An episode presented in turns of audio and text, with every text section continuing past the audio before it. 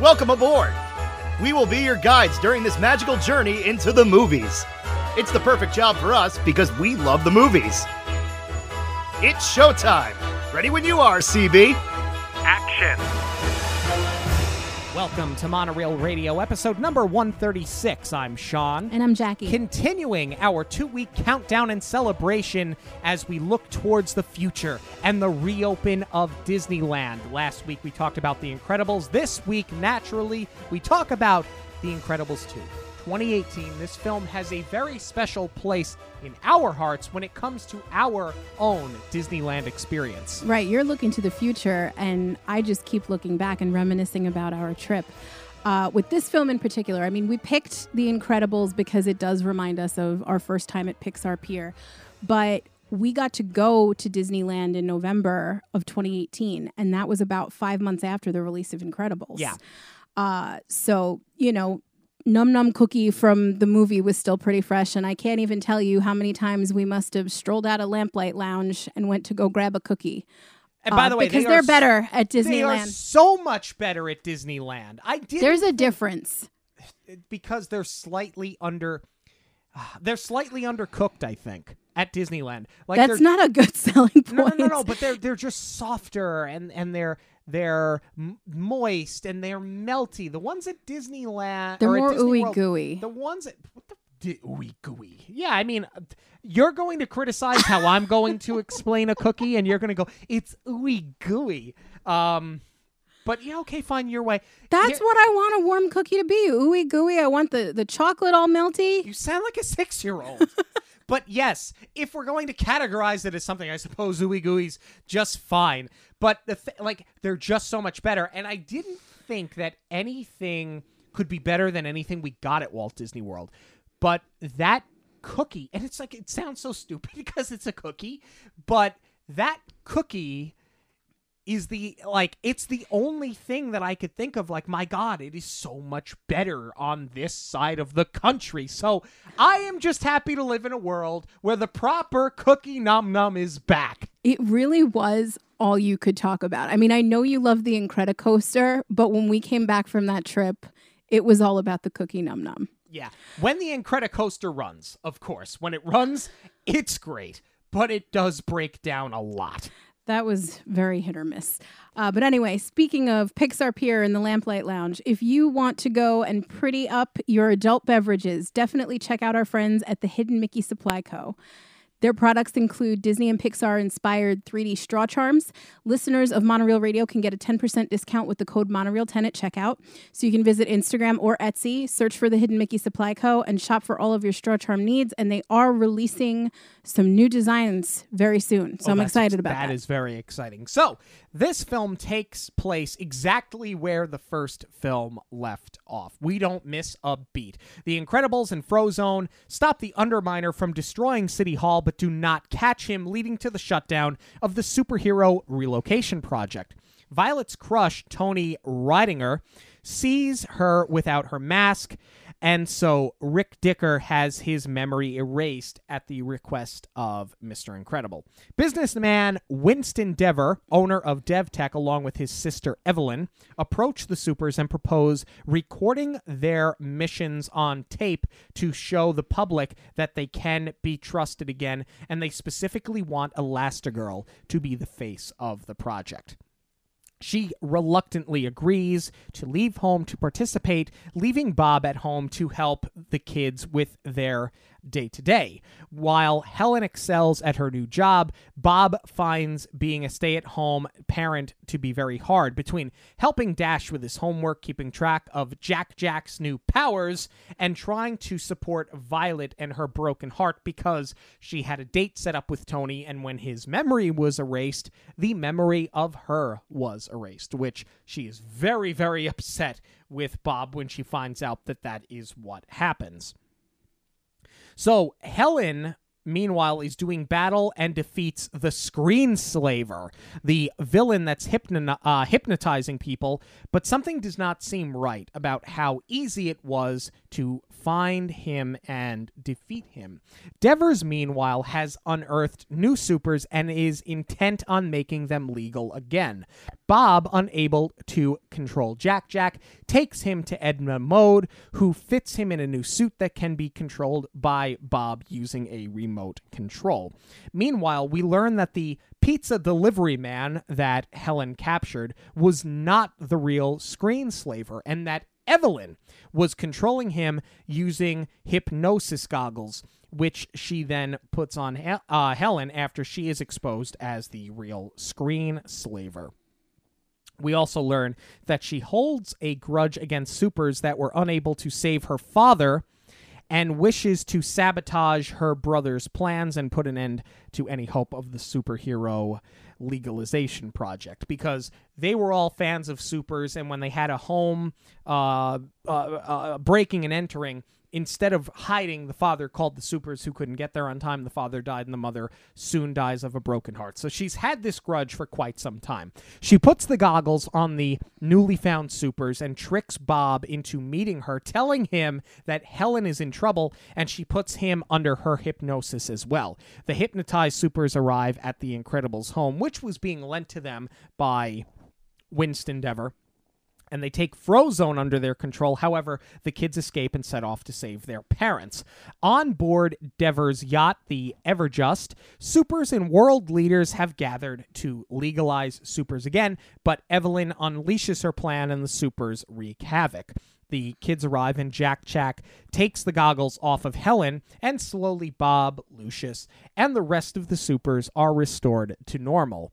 Evelyn leaves the ship traveling towards, uh, and she, well, she leaves the ship, and the ship is now traveling towards the shore at a high rate of speed, causing mass chaos, and she escapes on a plane. She is pursued and defeated by Helen while the rest of the supers eventually stop the yacht just as it reaches shore. Evelyn is arrested, the supers are made legal again, and Violet finally gets to go on her date with Tony, but not before the Incredibles as a family pursue some more bad guys in town. I love that this literally picks off picks up where the first film left off. It does not miss a beat at all. That was going to be my first question. See, and I thought that was kind of an elephant in the room. Did they get it right by doing that? Um I do agree with you because I think that I, I mean, did I think that they were going to do an actual real time 14 year jump, especially with these kids. No way. Because then even Jack Jack, who is significantly younger, would have been too old. Like he would have been in high school by that point. So there's and you'd lose the entire humor of this movie. Right.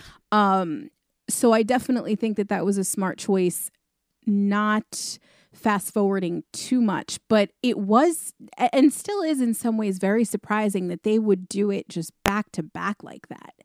Not a lot of films. I, I mean, really, I think this is the only one of its kind that kind of picked up a sequel like that. Back to the Future.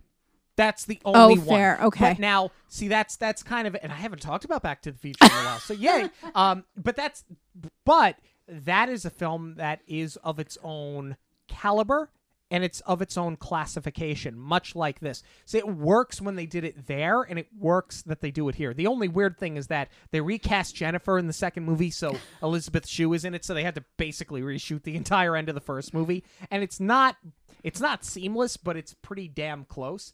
That's the only film I can remember though that picks up exactly where it left off, be- leaves off. Because even my beloved Ghostbusters, they don't do that in the second movie it'll be interesting in the third. But like those are films that, and even in the Batman movies and in the Avengers too, most of those movies, as their sequels wear on, they're kind of sequels that are in real time.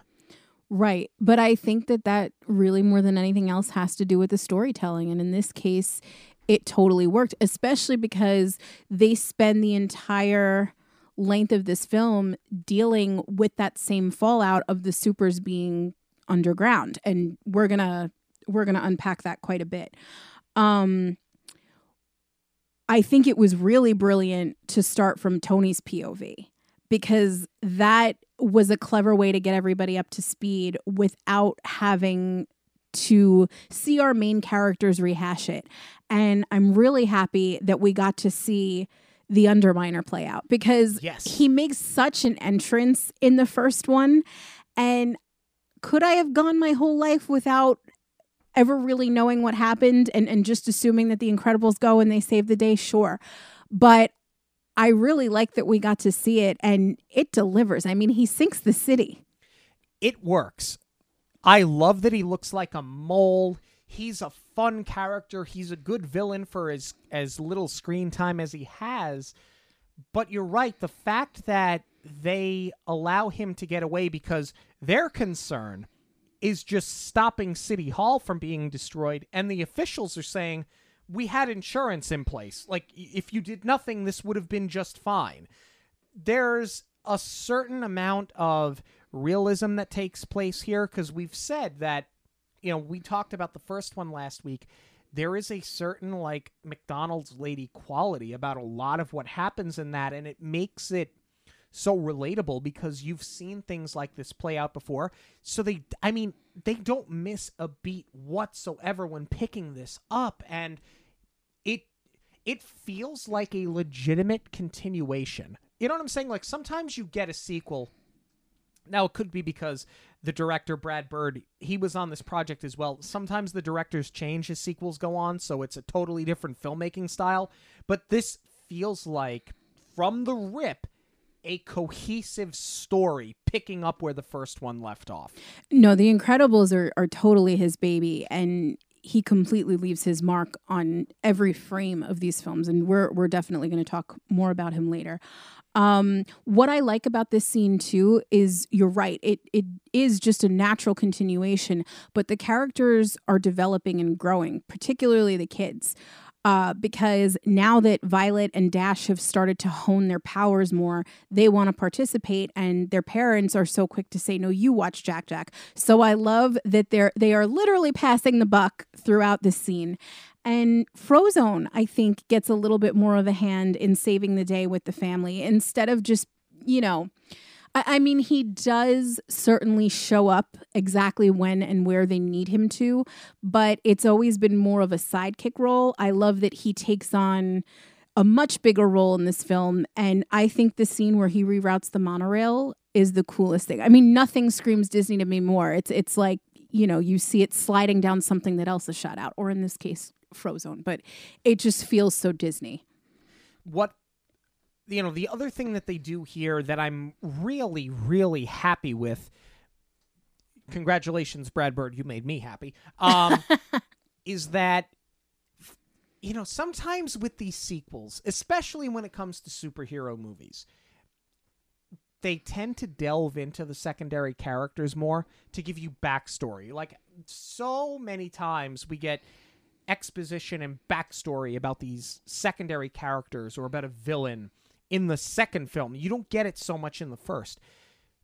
But these characters in the first movie, they felt so relatable and they felt we, we were so comfortable with them because I, I got the feeling at the end of the first movie that we knew exactly who all of them were.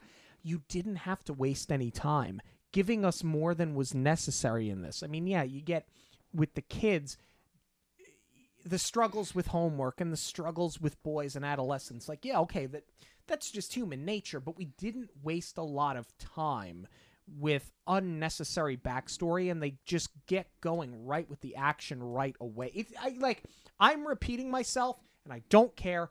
It's so seamless. We are not even into the first seven minutes of this movie by the way.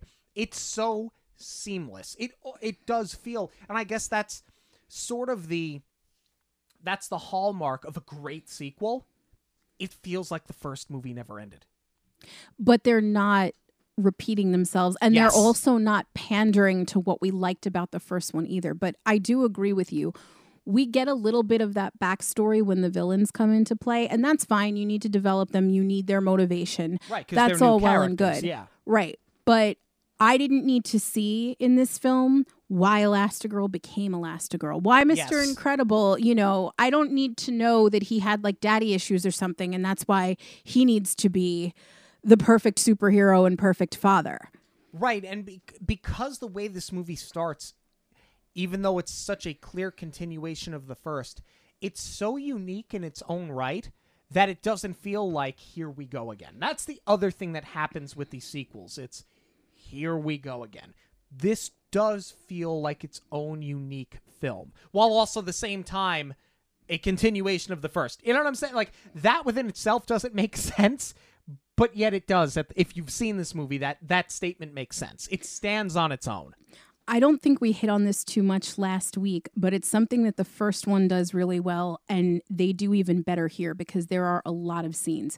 You've got that jam packed, action driven opening, and then Brad Bird lets it breathe for a second, and we get what? The action going to the mundane. So you've got another dinner scene, but this one has more layers than a freaking onion it's even better than the first film. And I went on and on about that first dinner scene when we reviewed the Incredibles last week. Right now, I love the motel set here.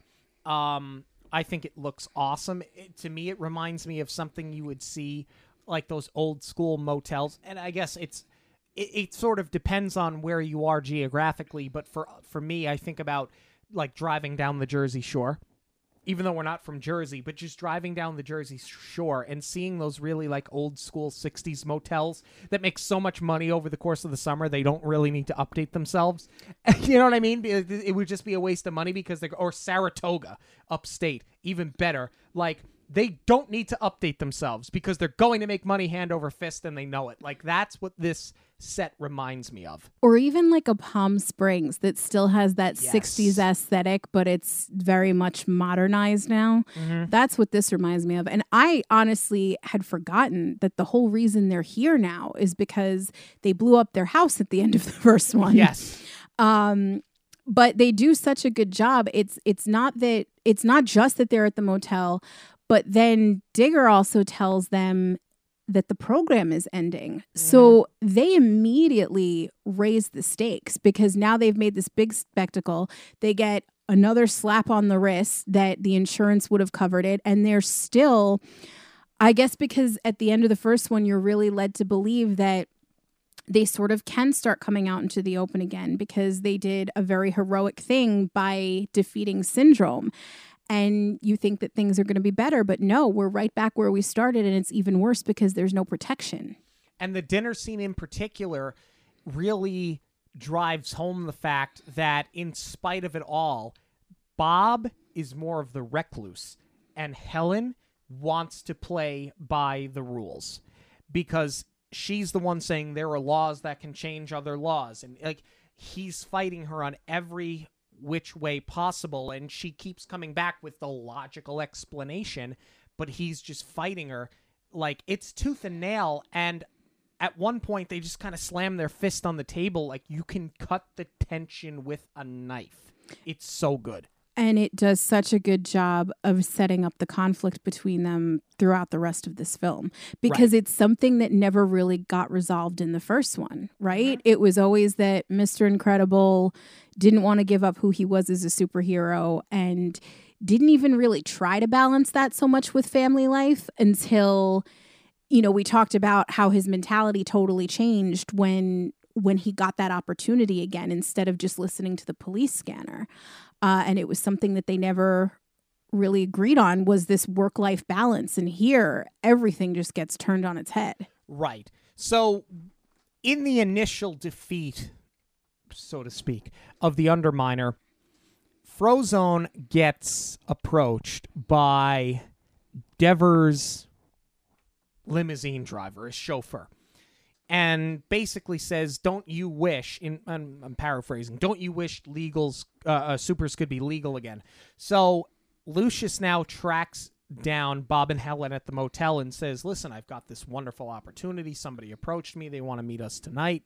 but they want all three So initially, when you meet Winston, you don't trust him. Mr incredible incredible i'm sorry tell me why that lives in my head rent free because Bob Odenkirk is a god. I mean, it's it's just so good. besides the num num cookie like that is the other thing that gets stuck in my head Yeah. It, like the whole the the the introduction of Winston Deavors is just so uncomfortable for for all of the right reasons because you've seen enough of these films. You never trust the person that's trustworthy in a Disney movie.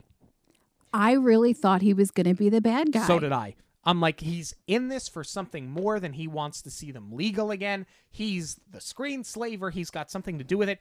So it makes the twist that much better when it eventually pays off. And Pixar totally wants to create that false sense of security right down to the animation.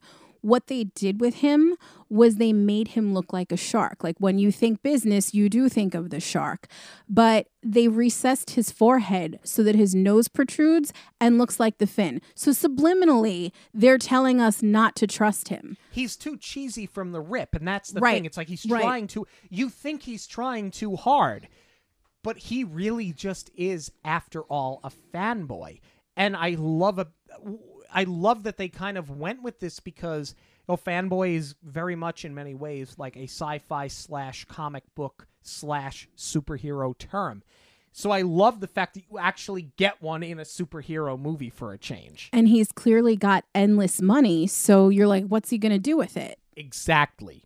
So where he comes in and he says, I want to make the supers legal again, and here's how we're going to do it. And we're going to use my sister, who's a great inventor, and we're going to use her technology.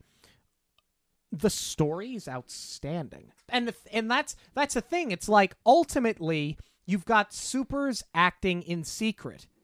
That's the same premise as the first movie. It's literally the same exact thing, but they make it different enough because they actually have a means to convince people that supers should no longer be illegal because we hear about it in the first film. We know the supers want to act and they want to stop the villains and the bad guys, and they think it's wrong that it is illegal to do so. But this movie takes it a step further. So, again, I'm repeating myself. Don't care, and I'm not repeating that again. It's it's got the feel from the first movie. It teeter totters on being the same thing, but there is enough about it that is different that it is its own unique film. And when they make those changes, it is absolutely spectacular. Well, because it's also so poignant and relatable. The government says no, so enter the private sector. Right. And again, somebody with enough money to do it. Mm-hmm. And I love that when they get into the house, when Deavors says, "I have multiple, take this one." I lo- we t- we talked about the the motel set, but I love that this mid-century modern continues, and this house is just one of the coolest sets I think we have ever seen in a Disney slash Pixar film. You know, we talked, and, and these are all films that we've reviewed recently. We've talked about the world building in Monsters Inc. We've talked about it in Wreck It Ralph, and we said those are probably our top two. We talked Zootopia- about it in Zootopia, Zootopia, yeah. which is really, really good. Just for me, I said it, it's still Monsters Inc. by just a very teeny tiny margin. But I not forget about this because this is what, other than the cookie num num, I think of when I think of this movie is this incredible house. Um, pun not intended, but we do say incredible a lot on the show. It's very hard to dance around it, even In though that's the film, title yeah. of the film. Um, but this is one of the things that I, I think most about in association with this movie. And I mean, to me, in certain ways, this is almost better than any of those other films that we mentioned. I mean, it's it's just a one-off set. It's not like Monsters Inc. where they're creating a whole thing like Monstropolis and and the way that they you know, they answer the Pixar question, what happened if the monster in your closet is Yeah, real? right. That all plays into the world building and establishing not just the setting but the function. So you don't have that here. But this house is just so cool and we had talked about it last week that what Brad Bird does so well is that there's a little something that happens that doesn't seem so significant and he will fully he will bring it full circle. So Dash is playing with the controls and you've got this funny bit where he ends up sinking the couch into one of the water features. Yes. That comes back around later with the Incredibile. Mm-hmm. yeah, they, they they don't leave any stone unturned in this movie, and you know, I think w- when it comes to the world build, when it comes to sets like this, mid-century modern is such a thing nowadays, especially in SoCal. But we've all, I mean, people of a certain generation have seen pictures of their parents and the furniture in their parents' house when they grew up. Now, God help us all. Now you're looking at pictures of your grandparents because we are getting older and older. But I remember seeing pictures of, you know, the house that I grew up in was the house that my mother grew up in, and, and just seeing how things were decorated. Seeing mid century modern was something that wasn't so far fetched for me because, uh, like, I could envision it in the house I grew up in. So I think that it's because it's something that's tangible, and and we know this about about Disney and Pixar. They love using things that are tangible because they make them relatable. So you have people that grew up with this furniture, grew up with this aesthetic. You have people that grew up being aware of it from having seen pictures from their parents' childhood, and now because it is, you know, w- what's old is new again. Because you're seeing this now pop up in modern architecture and modern uh, interior decorating. This movie feels timeless, A- and and the first one feels timeless. I just think it's so brilliant that they can do this because I just can't think of that many films where you created this entire world yet it is so familiar at the same time. Like i'm like zootopia is great because and i think the world building's outstanding but i'm never going to visit it. Like i can i understand it. I've been to cities like that but i'm never going to see hamsters shoot down a pipe at grand central station but i understand what it is that they were doing this though i feel like i've been in this house before See, I'm Italian. I grew up with the plastic on the furniture, ugh that's disgusting but the couch wasn't. That's the point. Oh, the, the floral couch. Don't get the gabagool on the floral couch But wrapped in saran wrap. to your point, no, you are right. Even Wreck It Ralph, we can all identify something in Wreck It Ralph because Yes. it's nostalgic. Right. But it's it's not necessarily a tangible thing. Like you'll recognize a video game uh and you'll recognize like the arcade piece, but but this is different. It it's different remembering something that you played with as a child versus being able to like step into a space and and have that sort of recognition and that feeling. Um but no, you're absolutely right. It's timeless, and yet with all the tricked out gadgets and Dash playing with the remote, there's so much tech here that you really can't pinpoint when this is supposed to be. Um, what I also love that they're doing here, you know, they've got our attention on this tricked out house, but they are also building the story uh, because now Elastigirl is the one who's going to launch the initiative. And Deavors even told them as much that Mr. Incredible is he's he's too extra He's a to liability. handle this. He's a liability. exactly.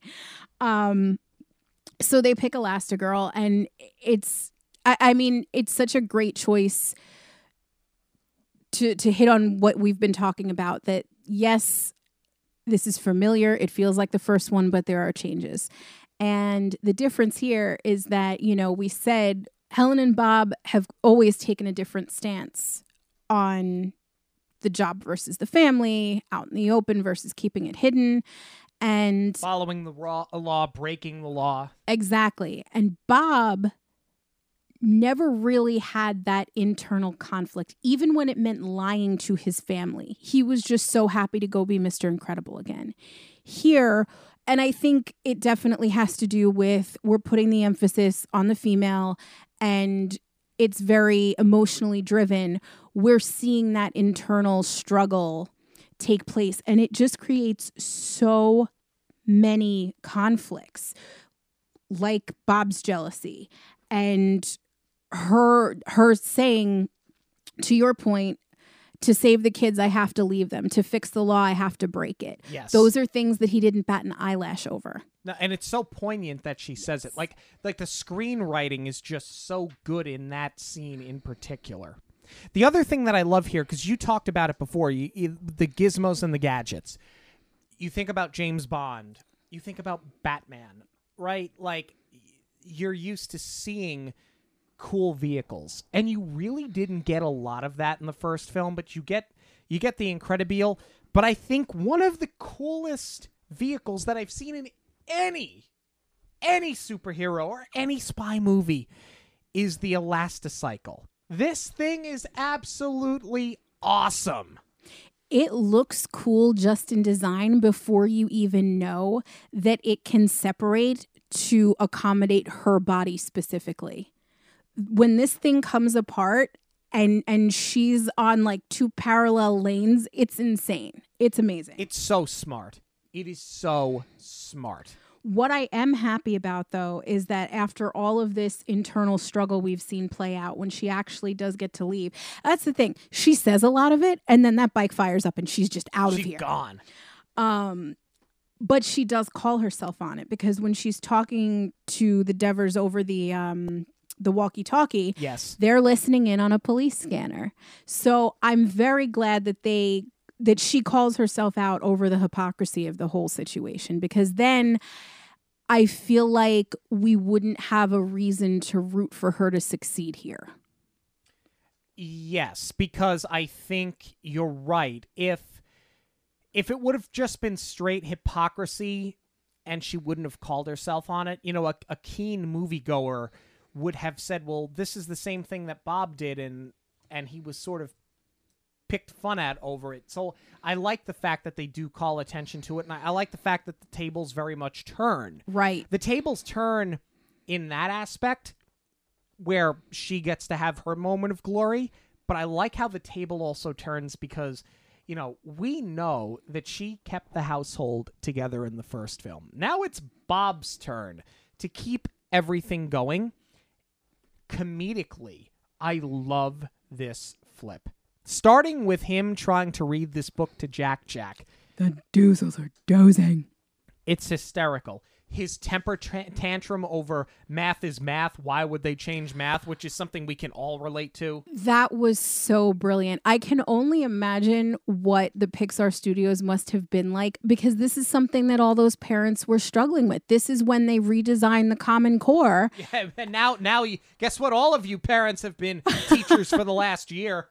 No, but that's what I'm saying. At the time, I mean, who obviously knew what was coming, but even at that time, these parents had to relearn everything that they've ever been taught Yeah. so that they could teach their kids because nobody understood it. Nobody did. No, and I I love that. I mean, Disney and Pixar always do a great job of calling things out, but I just love that it wasn't just a throwaway line. It could have been, and it's something that's so relatable, but again, they deliver on it because what we see here that's different than the first one is that Bob obviously had a lot tied up in his identity as a superhero. It's how he identifies himself, and he Right. couldn't do the nine to five, and it was literally killing him to do that. Yeah. But what we and and I had said it last week is that they made such a clear point of showing that it wasn't his family that he was resenting, that it was just everything about being stripped of being a superhero that was getting to him. But what we get to see here is that it doesn't necessarily matter what he's doing. He still wants to be incredible at it. And in this case, it's he wants to be an incredible father. And now we see him kill himself trying to do that. Yeah, and and the slow deterioration over the course of the film. The five o'clock shadow coming bags in. under the Ah, eyes. Every brilliant. everything about it is great. I think the runaway train scene is excellent, where we really get to see Elastigirl be Elastigirl. Like it's the first time we've really got to see Elastigirl. Like we saw Helen in the first mil in the first film, and we saw elements of Elastigirl, but I feel like we really didn't get to experience that character. And we get to see it in this film. And to see her let loose i stopped a runaway train! And she's like squeeing over the phone. To see her react in that way was sort of refreshing to, to see the other side of it. Because we know how Bob feels, but it's completely different seeing it from Helen's perspective. And again, pacing, pacing, pacing. They're cutting these high action sequences that Elastigirl is experiencing against Bob's mundane at home and him struggling with the kids. So on that phone call, it's that perfect moment because he's had it. He's had a day and she is she's hit her stride and she's back in action. So to see that moment come together and he's still trying to be a supportive husband, but you can tell how much it's getting to him. It's it's just such a great scene. Speaking of great scenes, it leads into what is by far the best scene in this movie. And what is, I'm just going to say it, one of the best scenes in the history of any Disney or Pixar film. Agreed. Jack Jack versus the raccoon. This scene, no matter how many times I have seen it, leaves me in stitches. I love the fact that Jack Jack is watching a black and white film on TV and he sees the burglar with the mask on and then he looks over and he sees the raccoon, you know, that that typical raccoon mask that you're so familiar with. The fact that he starts to use his powers and he starts to really experiment with his powers. And just the fight with the raccoon and when he when he lights himself on fire and starts burning the pool furniture, it's absolutely hysterical. No, and this is what I'm talking about earlier, where I'm so thankful that they didn't do the time jump because then we would have lost not only this whole bit, but what they're doing with Jack Jack is incredible. I mean, he's a baby, so he's not going to have this massive character arc. But the whole time during the first Incredibles, you're sort of wondering like what his powers are going to be. And you know, again, they they left the first one in a good place. If they never intended to do a sequel, um I think that that would have been fine. You didn't necessarily need to know. I mean, you do sort of see it at the end with the babysitter, but we barely even scratch the surface of what his powers are and and we don't really get to see a lot of that play out you only get to hear the babysitter's voice messages and it's not until uh, syndrome takes him that you just get just a little taste of it. So I love that his powers were never clearly defined and there are just endless possibilities and you have no idea what's coming next. And I think this raccoon fight was the perfect way to let some of them loose instead of having him interacting with his siblings and then they accidentally come out or um or even just making Bob's bad day worse with it. Like eventually it delivers on that, but I love that we as the audience know what he's capable of and the rest of his family doesn't. It it's kind of, you know, it, it's fun being in on that joke. It is. Now you talked about action and mundane and there's that roller coaster. And I think that the roller coaster to me, Jack Jack and the Raccoon is like the apex of the first drop in any big roller coaster. And then you just come careening down because the scene that you get shortly thereafter, if not exactly after, is when Violet, who has become such an interesting character in this film, not Yes. that she not that she wasn't in the first. There was a lot of mystery behind her in the first, but we're starting to really see Violet and her personality's really starting to show through and she's becoming such an endearing character that when she gets to at this point now Tony has stood her up because she has been wiped from his memory. He doesn't remember that they were supposed to go on a date Friday night to the movies. So she, you know, Monday morning, she meets him at the locker and she's trying to kind of find out what happened. And she obviously has no idea yet that his memory's been erased. And he says, Do I know you? To see the pain on her face, the way that she's animated, and she just runs out the door and down the stairs because she's so humiliated. It's such a splash of cold water. You feel so bad for Violet. But it coming off of this scene with the raccoon, that you just you laugh for five minutes.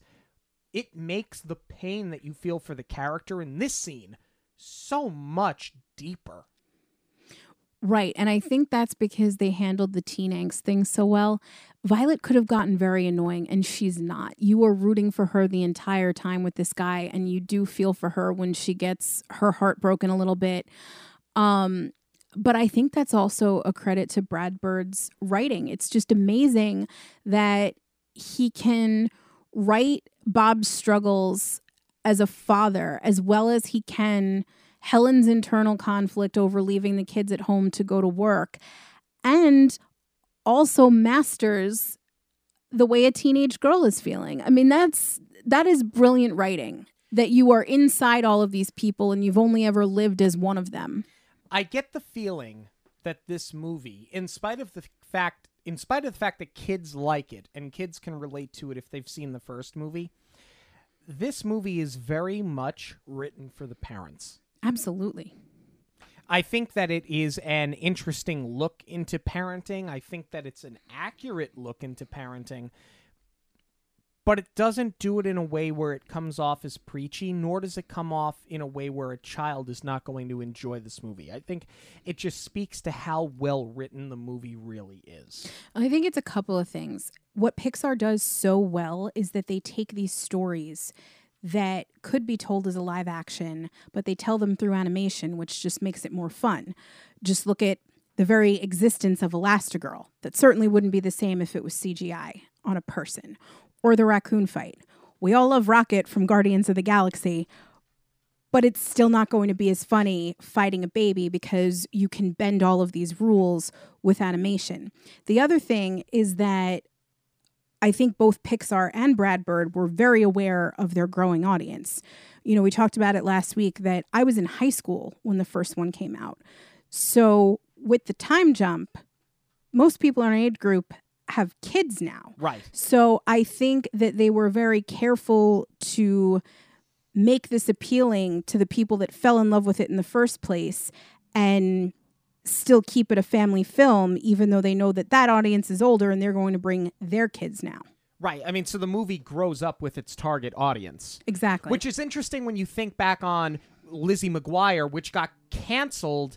The whole project got canceled for being too adult.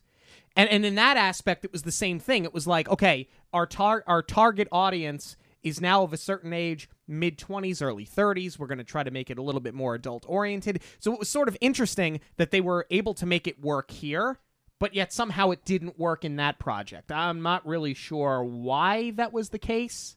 Right. And I think, if memory serves, I think Hilary Duff wanted to go for it, but it was Yeah. either the network or the producers that thought it was just going to be too adult. To this day, I don't really understand why they didn't just move it to Hulu because Disney had already acquired it. And and you bundled everything together with ESPN Plus and Disney Plus, so you could have had that adult-oriented Disney uh, IP, but just not put it on Disney Plus. It would still be on one of your platforms. Right. But anyway, with all that being said, Yeah, I've never seen an episode of Lizzie McGuire. yeah, I, I, not- I mean, like, my, my heart's not broken over it. I just don't understand how they couldn't find a way to make it work. But anyway, with all of that being said, now we move on to this Hollywood treasure scene, or or Dan Lanigan. That's a better example. A Dan Lanigan moment where they find the Incredibile. Mister Incredible believed it was destroyed. Turns out it's not. It gets sold at auction. And I love that he still has the remote buried in his box of trinkets and, and heirlooms, and it's time to fire the rockets. Like, This whole scene is just so funny when he gets that car to basically go out of control on live television. I mean, of course, he still has the remote control because, as we saw in the first one, it is very, very hard for him to give up being Mr. Incredible. But this is one of those things where they just deliver on it. You know, you had Dash as soon as they got in the house playing with every single contraption that he could. Yes. And now, as soon as Bob brings out this remote, he's like, "Gimme!" and he starts firing off this car. But it, it's not just the delivery on Dash; it's the delivery with the timing of everything has completely fallen apart for Bob. He is just you, you know a, a gentle breeze away from a nervous breakdown at this point. yes, he is. And then he sees his car, his pride and joy, because we do know that he's a cars guy. What happened in the first one? Every time he got angry, he lifted that car in his driveway, but he never mm-hmm. threw it. Yep. So now you've got something that meant so much to him and is so cool and is like the last touchstone that he has Right. to his past because Elastigirl is peaking. You know, she got everything back and she's doing great and she's a total hypocrite by this point. But Bob has been stripped of everything. And then you get this car and somebody who who just totally doesn't deserve it No, but, managed to dig it up. but he's gonna be okay because he rolls with the punches, baby. He eats thunder and craps lightning. Right, because he's not Mr. So So. He's not Mr. Mediocre. He's Mr. Incredible. The breakdown is absolutely brilliant. When the kids need to call Lucius over, it's great, and it it leads us to one of the funniest scenes in the movie. Num num cookie. num num cookie. It Okay. still leaves me in stitches every single time. And I, I, I don't want to overanalyze it because I never want it to stop being funny, but I, I don't know what it is for me. If it's the sheer exhaustion or that he's trying to summon his child from another dimension, or Lucius, because you've got Samuel L. Jackson. I mean, I can only imagine how much he had to censor himself recording this. Baby super freak. Here's the thing. I think it's a little of column A and a little of column B. I think, yeah, the fact that the baby is just some in some universe, alternate dimension, and you're you're luring him back with a cookie is funny, but it's just that like beaten down, slurring your words because you are completely physically and mentally drained and just saying, I'm I'm okay. It's I think it's both. I think it's both. No, it just shows what brilliant writing it is. It, you know, we've established that he's tired, but the disappearing act from Jack Jack just puts it over the top. And just when you think it can't get any better, they bring back E. now she's anti Edna. This is great because Edna's like the person that wants nothing to do with a baby. At least you believe that's the fact. But Bob comes in, he's exhausted, he's out of answers, and he goes to Edna. And in typical Edna fashion, Edna has the answers. which is very surprising because she knows that Elastigirl is out there again and it's not her design. So she has every reason to turn Bob away.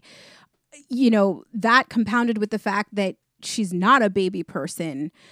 You really think this could this could be the breaking point for Bob, but it's not because Jack Jack completely wins her over and uh, a- again, it just gets even better. I love how he ends up taking on her personality, not just in the facial express the facial expressions, but he starts, you know, he's sucking on the lollipop and he's got his shoulders all pushed back and he's thinking who he is and he's completely taken on Edna. Well, as Edna will tell you, they deserve each other. They are both that I special. They deserve each other. I love it. yeah, it's it's just so good, and I love the functionality of this suit that she makes him, and she's got these fibers that does this, and she has it hooked up to a remote control, and the tech that goes into it is just absolutely spectacular. There's nothing about this that I don't love, and I love how she just like throws him out when she's just like I enjoy a visit. goodbye and just slams the door, and then out he goes. And then uh, that scene, you know, you, you get the high comedy balanced with this other really touching moment where he apologizes to Violet for further screwing things up with Tony.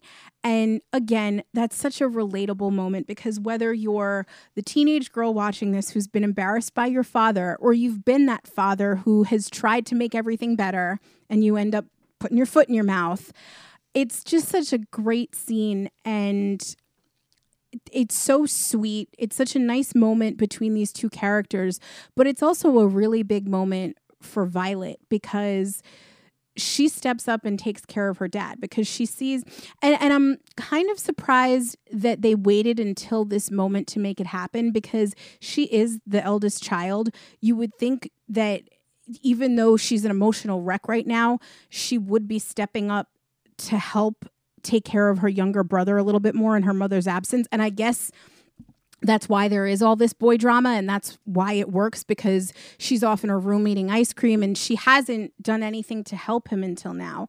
But she does realize that for the sake of her father, she needs to put her own issues aside and just let him sleep. And she does for 17 hours. 17 hours.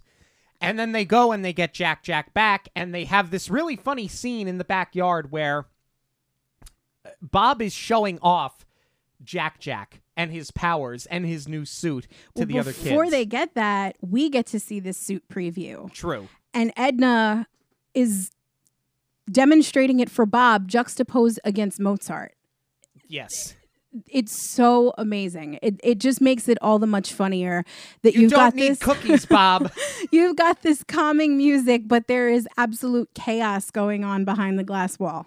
yeah. And when he gets him back to the house, the laser beam eyes. Oh my god. This is just so funny. Where he's he's kind of weaponized his child. He's using him basically as a ray gun at some point.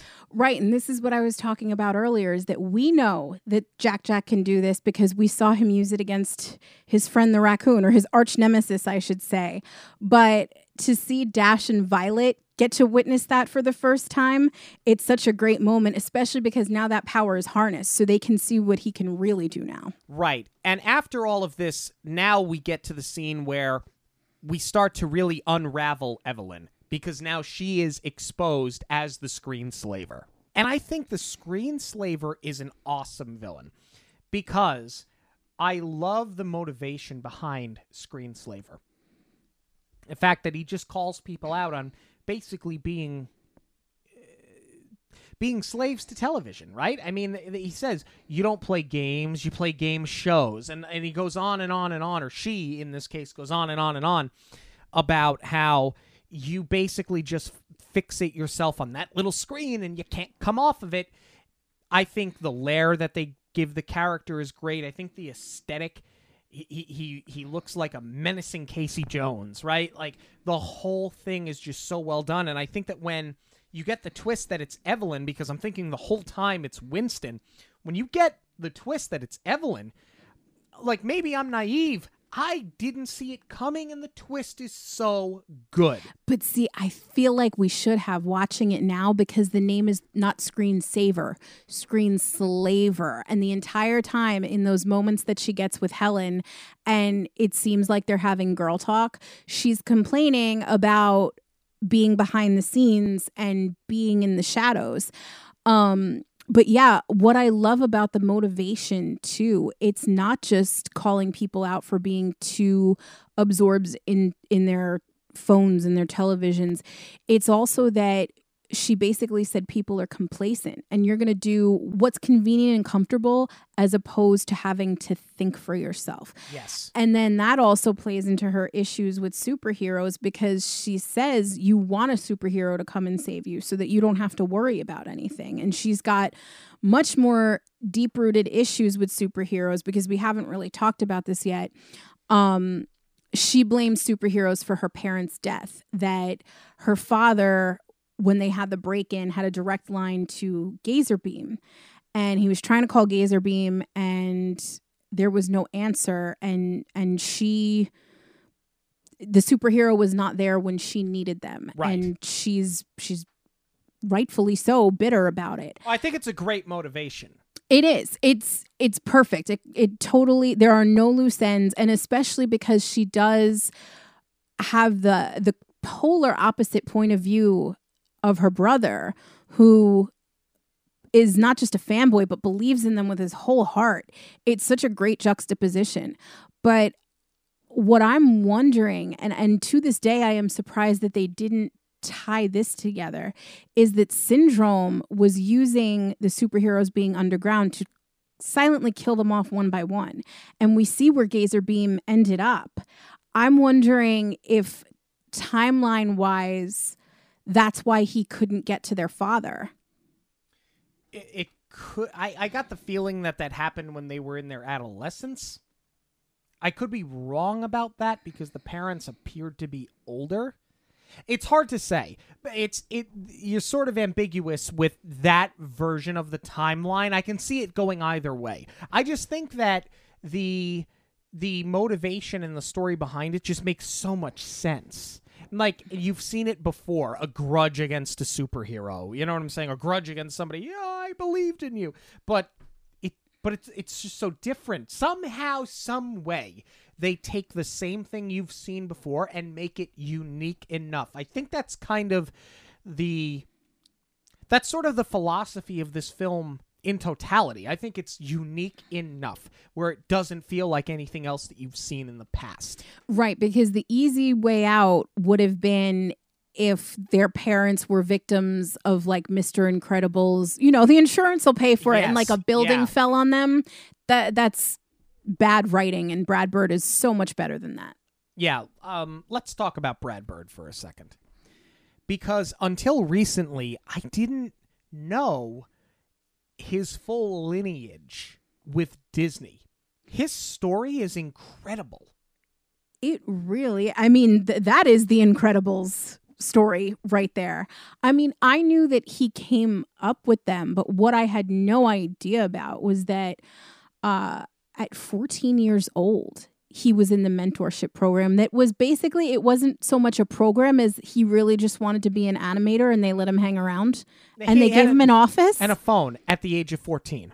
that that would blow my mind. And it, in some ways, it does because I can't even imagine how much free labor Disney has gotten out of this man. I mean, I'm sure they paid it back in dividends, but by now, but um, God, at 14 years old, what I wouldn't have given for that opportunity, and when you think about who was there at the time, I mean, you still had most of your nine old men.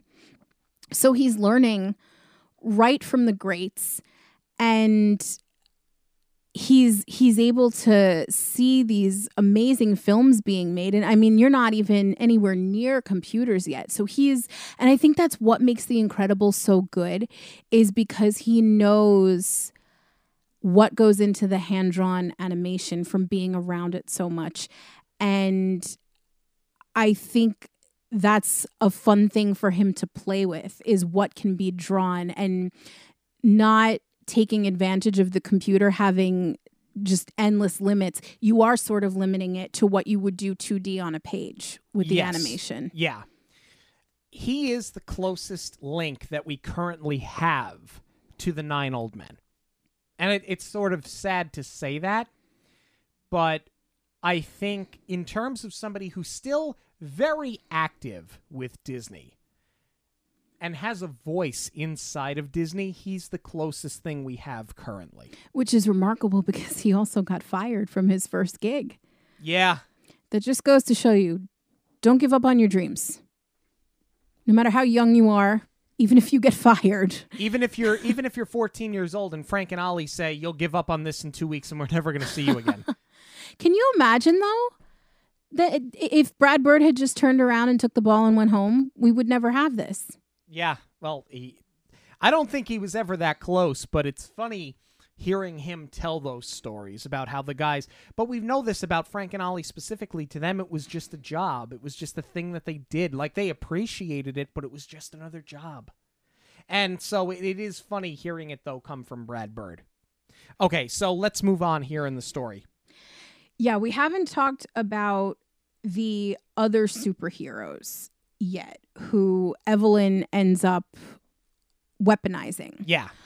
Um I go back and forth with them. Um they cuz they're like God forgive me the B team of superheroes. I feel like these powers are so random and I I feel like that was done intentionally because you don't necessarily want to make them have a stronger power than the Incredibles or Frozone. Mm-hmm. But at the same time, I feel like you knock them down a peg so much that they don't necessarily belong in this world. Like the regurgitator. Give me a break. It's Oh, just that's right. gross. Yeah, uh, reflux. Reflux. But the same thing. the same thing. Yeah. Um, they're fine. Um, I, I think the more important thing, more than more than their powers, the important thing is that there are supers out there, and there is a door being opened to. When you legalize supers again, it's not just the Incredibles and Frozone. Like there are other people who perhaps had to hide their powers and they don't need to hide their powers anymore. It's like going to Dr. Xavier's school. You know what I'm saying? Like there's there's something else there.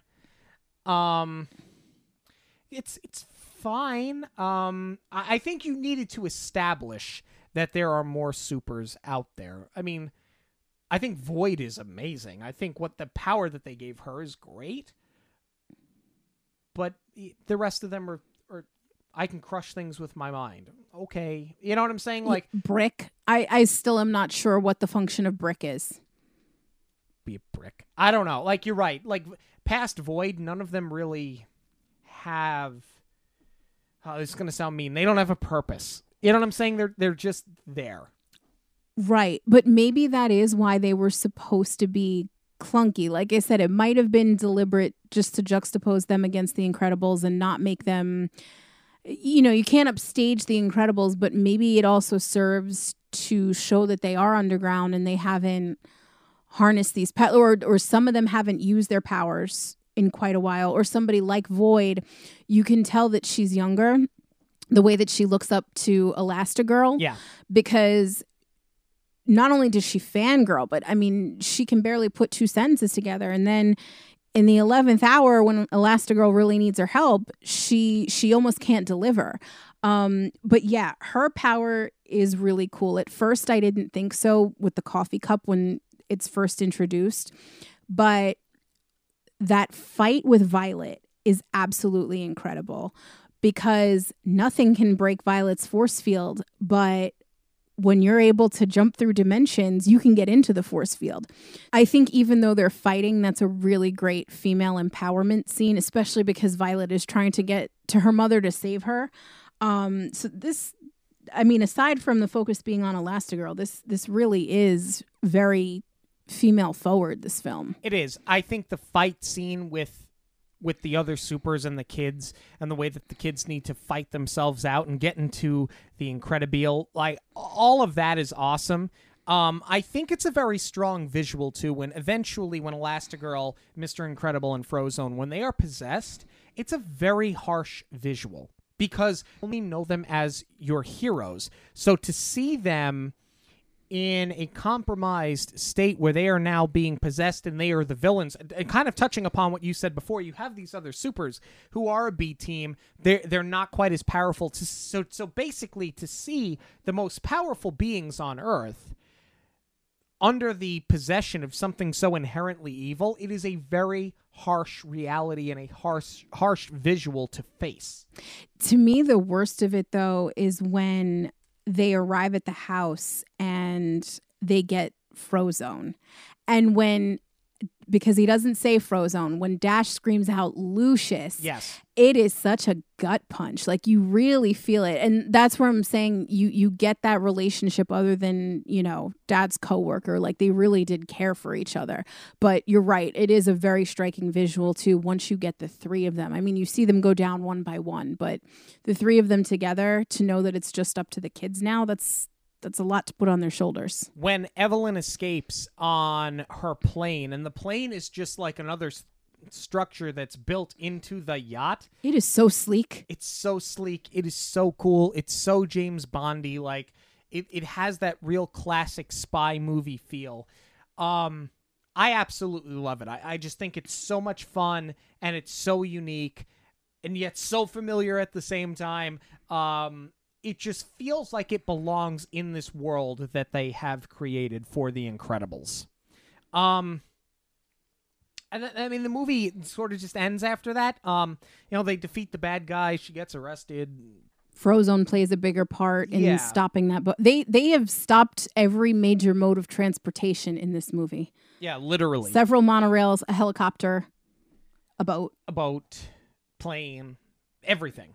Um, but it comes to an end, and you get the scene now where Violet is finally going on her date with Tony, and they see, I think they were bank robbers that are just driving by and they're shooting the place up, and she drops them off and gives them money and says, "Here's money for popcorn and a soda. Save me a seat near the near the middle. I'll be back for the previews. And they all put their masks on and then they fly off in the new Incredibile to go fight crime.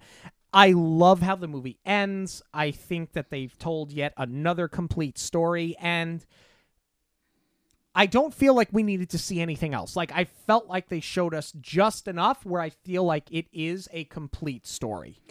No, and what's amazing too is that in the final minutes of this movie, you get such a huge character moment from Violet that she's got the thing that she's wanted this entire film. And she still chooses her family over it in the moment and, and accepts the responsibility of this new role that she has. Mm-hmm. Do you have anything else to add before we go into our conclusion here? No, these are the most notes I think I've ever taken on a movie where my favorite thing is a cookie nom nom.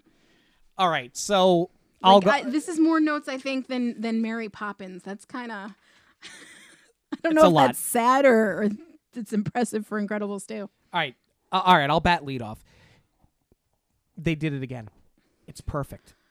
Like I, like, you know, okay. So you've got perfect films with Toy Story, and I know that we have said, you know, the sequels, the fourth movie never happened, but the other movies are are just as good. I mean, this movie's perfect. It's it's it's in the same vein, but it's different enough. It's so much funnier. It leaves me wanting more, but at the same time, I don't want any more. Like I could watch another movie, but I don't think it's necessary.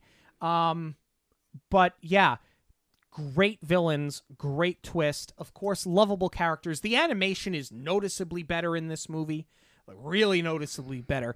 Um, it's another perfect film coming off of the heels of the first one, which I gave perfect marks to, and I know you did too.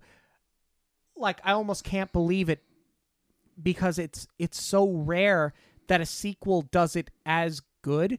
I think in this case the sequel actually did it better. Um it, I just can't believe they did it again.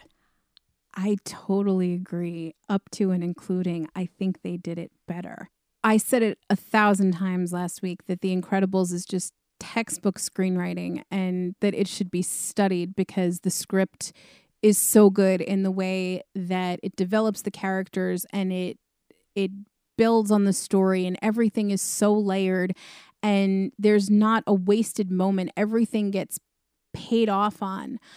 And I just didn't think it could get any better than that. It shouldn't be better than that. And yet here they've done it. I mean, I will say this I think script wise, Incredibles is a better script, but overall, I feel like this is a better movie because of the way it's action driven, juxtaposed against the humor. And, and I think, again, with the pacing, I think that's what puts it over the top for Yeah. me uh, that this is just a more an even more enjoyable watch. That's not to say The Incredibles isn't, but the one that I find myself returning to is Incredibles 2. I still laugh at this one like it's the first time I've seen it. I still notice new things about it every time that I watch it and I I just I don't know what else to say. Like I just straight up love this movie for something that was an immediate continuation of the first one where we're not growing in time it shouldn't be this good but it just is. And as much as it panders to what we love about the first one they did so much to change it and make these characters grow and develop them and the story into something that is still relevant because the first one did it and this one does it too. It's taking these timely social issues and making a commentary and doing it in a way that both exploits it and pokes fun at it and makes it so relatable. And and not just on a macro scale, on a micro scale too, because and I think this is what everyone loves so much about these movies is it's the family dynamic. I think that's what keeps you coming back each time is because at the root of it it is a story about being there for your family no matter what the situation is. Mm-hmm. We're interested in knowing what you have to say about The Incredibles 2 more than the first film. You can let us know on Twitter, Instagram, and Facebook at Monorail Radio, or you can email us monorailradio at gmail.com. News of the week is coming up, but first, a quick break. Hey everyone, this is Brian down here in South Florida. I'm about two hours south of Disney, and when it comes to planning vacations, Jackie's the way to go. I have a quick story for you. When it came to booking my family vacation for my two year old daughter and my wife, you know, like everybody, I immediately went to the internet, started scouting prices, compiling lists, and uh, building my perfect vacation at Disney. Just out of curiosity, I reached out to Jackie. She mentioned she was uh, booking vacations for many people.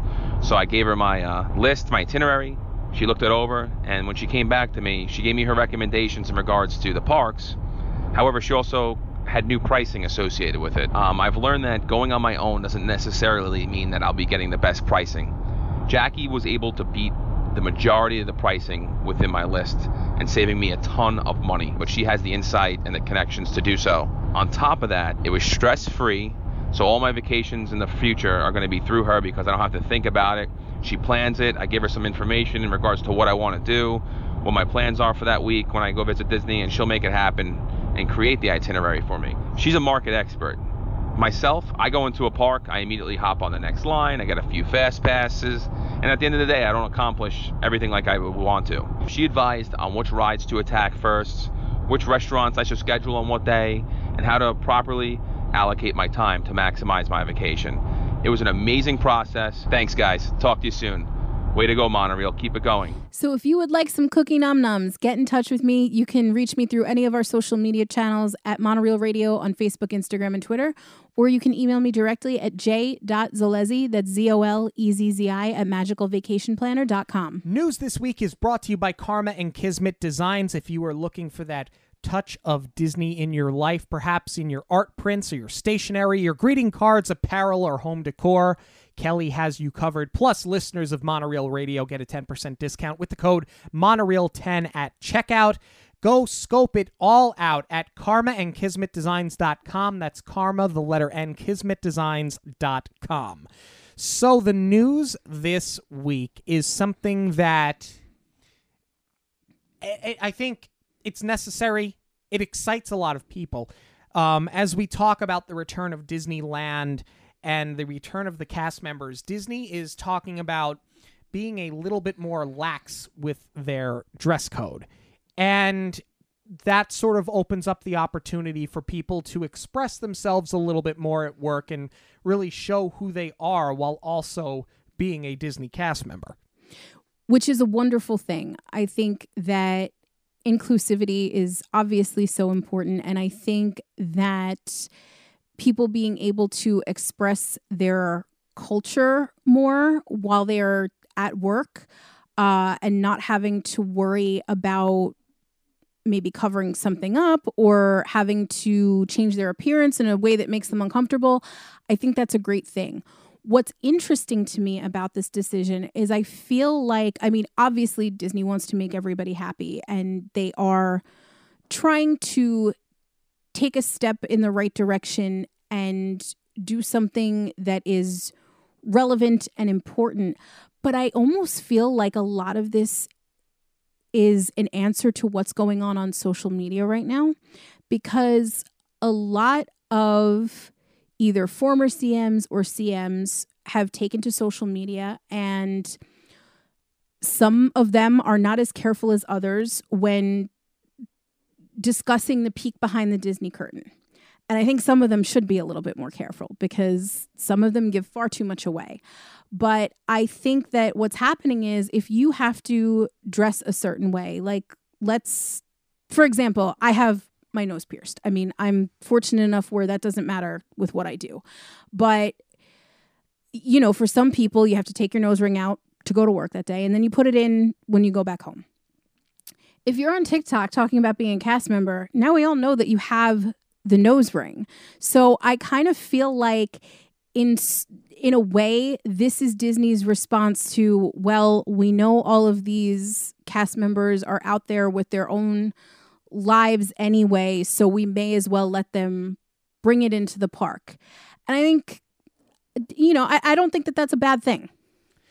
I don't think that it is a bad thing. I think giving people an opportunity to express their culture, their relig- uh, their religion, their gender. I think that that's very important.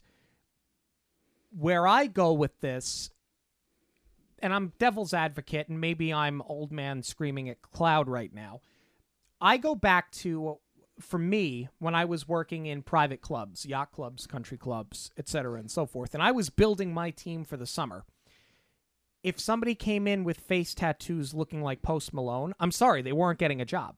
Like you were not going to be a waiter in my dining room looking like that. It just wasn't going to happen because it's not what you would consider to be appropriate appearance for work. I have tattoos. You see them if I want you to see them. They're not in any inappropriate places, but I mean, you see them if I want you to see them. I know you and I are a little bit different. Yours are more visible than mine, but it's also, you know, you don't have the skull and crossbones. I mean, I I've seen some really putrid tattoos and I feel like if somebody's going to have face tattoos or you know i've seen piercings where uh, they kind of made a joke of it in vegas vacation where the person basically looked like a pincushion you know what i'm saying like where does the line get blurred? And and i think that's the thing. Like we've all seen the person who got plastic surgery to have devil horns put in their forehead or had plastic surgery to look like a lizard. You know you see these people that are on like a ripley's believe it or not. When is it that you look at that and say, you know what, that's that's really not appropriate to be front facing at the Magic Kingdom. It's not appropriate to be front facing as a waiter in a dining room at a private club. At what point is the is the line drawn? And and that's kind of like where I go with this is it's like it's great for like I said your your gender, your religion, your culture but at the end of the day there still there still has to be a line of what is appropriate and what is not and unfortunately we just came off of two films talking about attorneys that will make the McDonald's coffee lady into a real thing i'm waiting for you get that one slime attorney that's tired of chasing an ambulance and reaches out to 500 people who showed up with face tattoos and didn't get a job at Disney that are now going to launch a class action lawsuit. So where does the line get drawn? That's the like I know that's a really cynical way of looking at it, but that's how I have to look at it. You know, like from from me, from my perspective. You know, because there's always going to be somebody out there saying, "Where where can I cash in on my misery? Where can I cash in on my poor decision?" And, you know, that's that's an opportunity. I mean, I'll tell you a story right now there were there was an instance that I was interviewing for a job for waiters, waitresses, busboys, food runners, etc. And a girl came in for a job interview. Okay, it's a job interview. She came in wearing a I'm not making this up. Wearing a fishnet tube top. She did not get a job. She, like she, the minute she walked in the door, she was never going to get that job. You know what I'm saying? So like at some point in time, there has to be a level of accountability for your actions. And on and, and I think this is kind of like my this is the long way to get to my point. Somebody will take a bad decision that they made and because of the best of intentions when it comes to what Disney's trying to do for inclusivity, they're going to use it to their advantage where I'm sorry, but that that is not the same. Somebody having their hair done in a certain way that's culturally accurate should not be confused with somebody who looks like King Koopa. You know what I mean? You get what I'm saying? Eh, but but King Koopa's there, and there is an attorney that's going to represent them. So I think that you just have to be careful of the slippery slope that comes from this. And I know that's a cynical thing to say, but that's unfortunately how I look at the world. But it's it's like anything though, and this is not exclusive to Disney. It's that one person is going to push the limits and then ruin it for everybody else. I mean, here's the thing we saw the press release, right? It's all about inclusivity. Do I think that they're rewriting their entire manifesto where if you want to be Peter Pan, but you have, you know, a lip piercing and an eyebrow piercing, you're going to be allowed to audition for that character? No, I don't. I think that they're going to be very careful with their face characters, absolutely. But I mean, I think where this is going to be very cool is um you know like let's let's say somebody has a henna tattoo i think if they're working in animal kingdom in asia i Yeah. think you know to see that culture now brought out even more i think that's going to be awesome and it's going to be more authentic to the experience i think it's going to be amazing when you know, a, a girl who's much braver than I is going to shave half of her head and she can work at Batuu and look like she just stepped out of Star Wars now. Um, so I think that there are some ways that this is going to enhance the experience.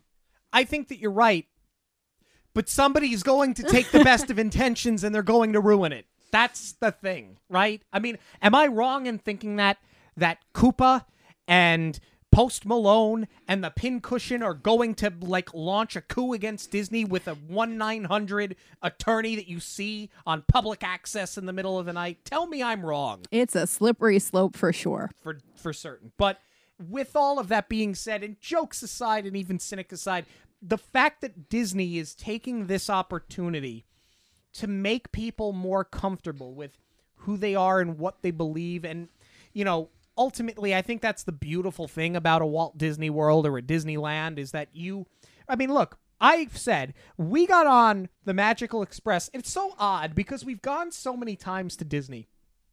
But the last time we took a big trip, we got on the Magical Express, and this was obviously long before COVID.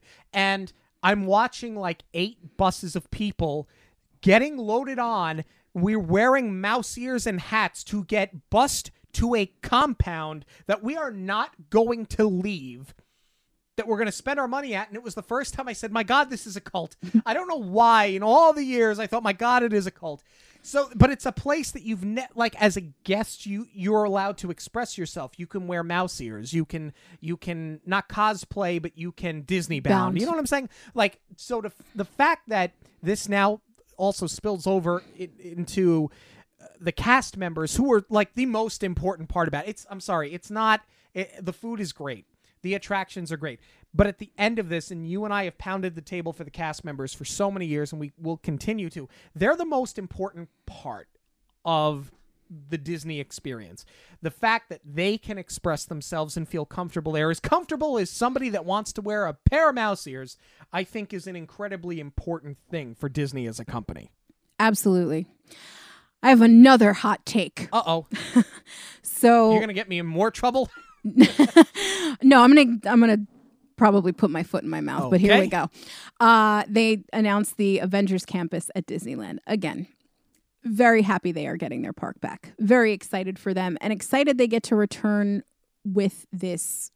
I, I mean, probably since Galaxy's Edge, the most anticipated Sure. world, right? Here's the thing people are very excited to return to Disneyland. They're going to go anyway. You didn't need to give them a gimme. And I'm sorry, as excited as I have been since they announced the Avengers campus, as much as I can't wait to go, you cannot do this before you fix the eyesore that is World Showcase right now. Give me a break, Chapek. Well, unfortunately, they had an opportunity to not fix, just not screw up the barges for Harmonious. But Bob Chapek is what he is, and he stepped on his own foot, and and, and now you're stuck with those barges that are an eyesore. The thing is, with Disneyland, they were already way into that project. They'd already spent the time, the money, the resources, not unlike Harmonious, but the thing here's the thing harmonious while it's an eyesore you're getting the show like it's still going to happen when you're that deep into the avengers campus what are you going to do? Not finish it, it like the, i think at the root of it both attractions are going to open. It- it's going to be something that you can experience. So i get what you're saying like why would you finish that and then let this just sit there? But it it's different and and I think that because Disneyland and Walt Disney World operate as like two completely different companies. They do. It's two different budgets. I mean, I don't know the inner workings and I'm I'm not going to pretend to, but I'm just saying from the fan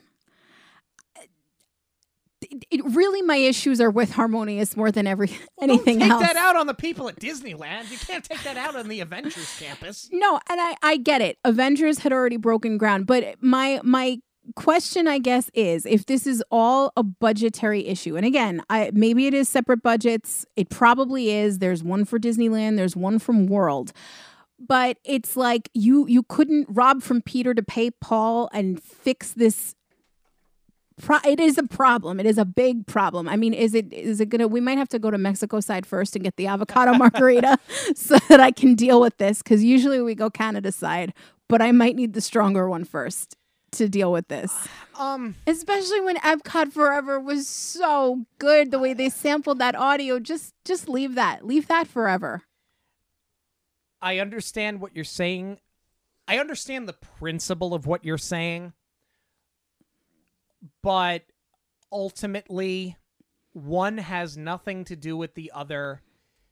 You can tie it around if you really try hard enough, but one has nothing to do with the other. And unfortunately, it's not going to change.